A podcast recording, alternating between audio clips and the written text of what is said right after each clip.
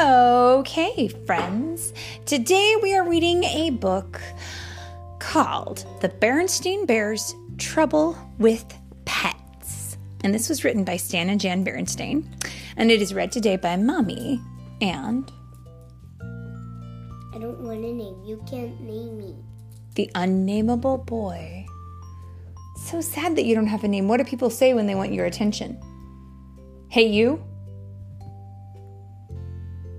No, they just say... They don't ask me anything. Well, what do you do when you write your name on something if you don't have a name? They just send it to someone. Well, how will they know who it's from if you don't have a name? Or just write Mystery Boy. Mystery Boy. Well, then that works.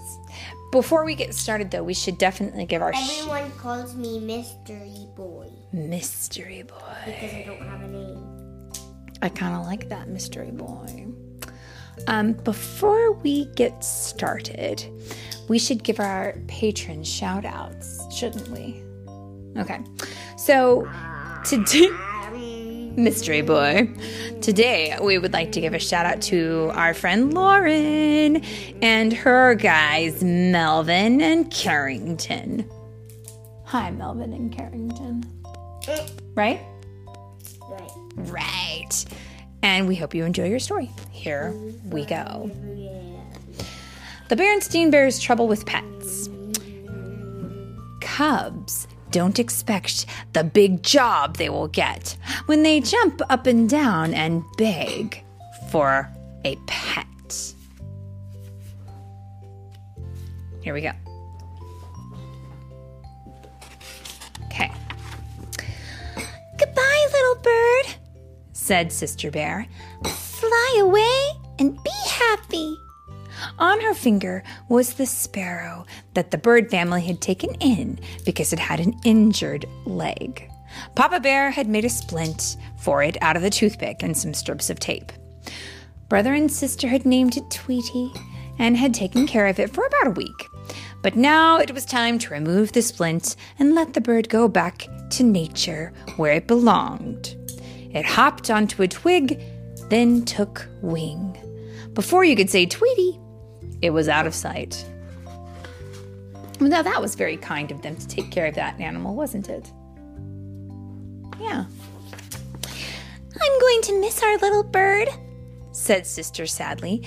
Tweety was such a nice little pet. Tweety wasn't a pet, dear, said Mama Bear. Not a real pet, anyway. It was an injured bird that we helped get well so it could go back to the forest. Why don't we get a real pet, Mama? Asked Sister. Other cubs have pets, said Brother. Why can't we? Cousin Freddie has a dog, Lizzie Bruin has a cat, Too Tall Grizzly has a snake. Well, said Mama as they climbed the front steps of the treehouse.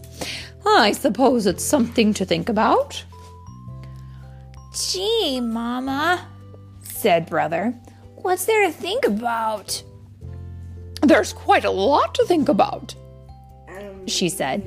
A pet is a big responsibility. A pet has to be fed, cared for, kept clean. What do you think, Papa? I think a dog would be nice, said Papa.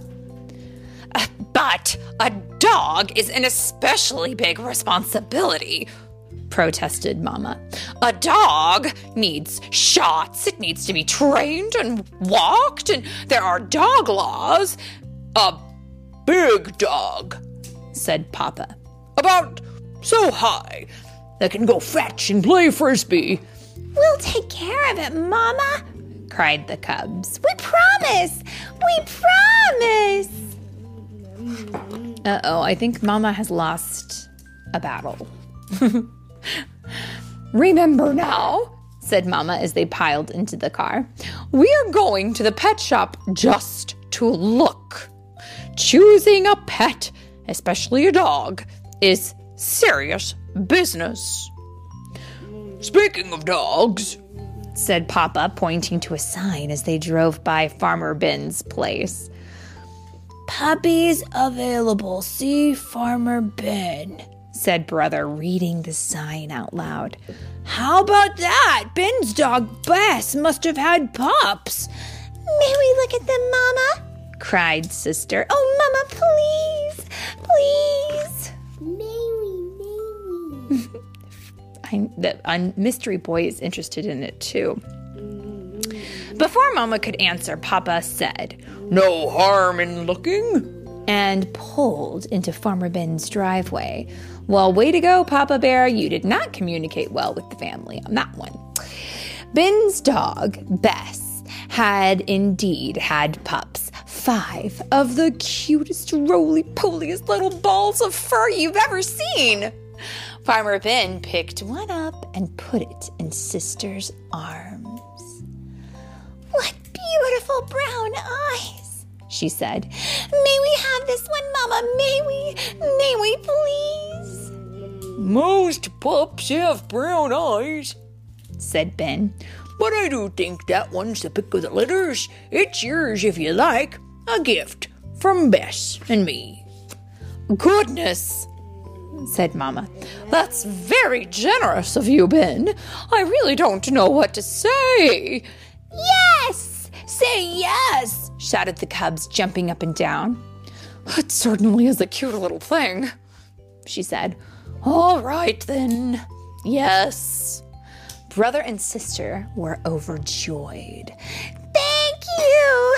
Thank you, Farmer Ben!" they shouted. Then, after they'd calmed down a bit, Brother said, "Our pup's gonna need a name.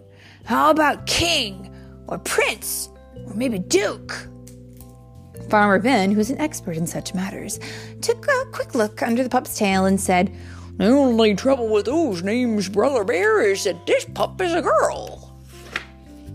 Of course, they couldn't take their new pet home with them. It would need its mother's milk for a few more weeks. But there was plenty of puppy talk as they headed home. Talk about names, talk about where the puppy would sleep, and talk about who would take care of it.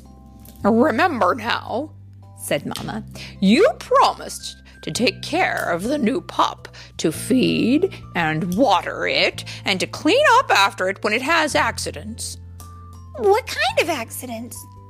asked Sister. "We'll discuss that later," Mama said. Brother and Sister couldn't believe how lucky they'd been. Their new puppy for their very own. That night, before falling asleep, they thought about some of the wonderful things they would do with their new pet. Sister thought about dressing it in doll's clothes and pushing it in her doll carriage. She thought about introducing it to her stuffed toys. Perhaps they would have a tea party. Brother's thoughts were quite different. He thought about winning the blue ribbon at the Bear Country Dog Show. He thought how fine it would be to shout, "Mush!" as his great dog pulled him through the deep snow. And of course, a puppy isn't a toy to be dressed in doll's clothes. It's a living creature with a mind and a nature of its own. It would be a long time before the pup could compete for blue ribbons, but it would be even longer time before it could pull anything through the snow.